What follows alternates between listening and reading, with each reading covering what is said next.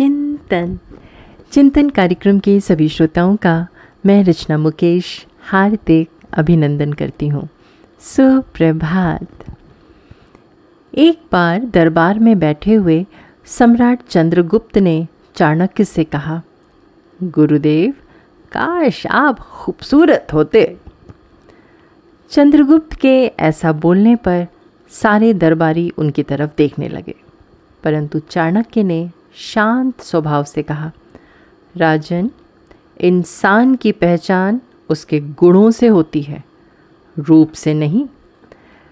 तब चंद्रगुप्त ने चाणक्य के जवाब से संतुष्ट ना होते हुए पूछा, क्या कोई ऐसा उदाहरण दे सकते हैं जहाँ गुण के सामने रूप छोटा रह गया हो?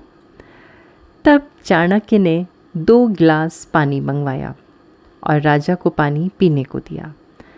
जब चंद्रगुप्त ने पानी पी लिया, फिर चाणक्य ने कहा, पहले गिलास का पानी सोने के घड़े से लाया गया था और दूसरे गिलास का पानी मिट्टी के घड़े से। आपको कौन सा पानी अच्छा लगा? चंद्रगुप्त उत्तर देते हुए बोले, मटकी से भरे गिलास का पानी अच्छा था। नज़दीक ही सम्राट चंद्रगुप्त की पत्नी मौजूद थी। वो चाणक्य द्वारा दिए गए इस उदाहरण से काफ़ी प्रभावित हुई। उन्होंने कहा, वो सोने का घड़ा किस काम का, जो एक इंसान की प्यास ना बुझा सके?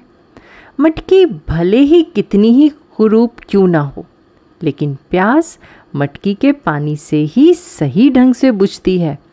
यानी रूप से कहीं अधिक महान गुण का महत्व होता है। चंद्रगुप्त ये सब देखकर बहुत प्रसन्न हुए। ऐसे गुरु के कारण ही वो मगध राज्य पर अपना वर्चस्व स्थापित करने में कामयाब हुए थे। ऐसे गुरु की संगत मिल जाने से जीवन का उद्धार हो जाता है। इसी तरह इंसान अपने रूप के कारण नहीं, बल्कि अपने गुणों के कारण पूजा जाता है। रूप तो कुछ दिनों बाद ढल जाता है, लेकिन इंसान का गुण उम्र के साथ साथ और निखर जाता है। गुण को दूसरे को भी दिया जा सकता है, लेकिन रूप किसी को नहीं दिया जा सकता। इसलिए हमें अपने गुणों को बढ़ाना चाहिए और दूसरों के गुणों को ग्रहण करना चाहिए।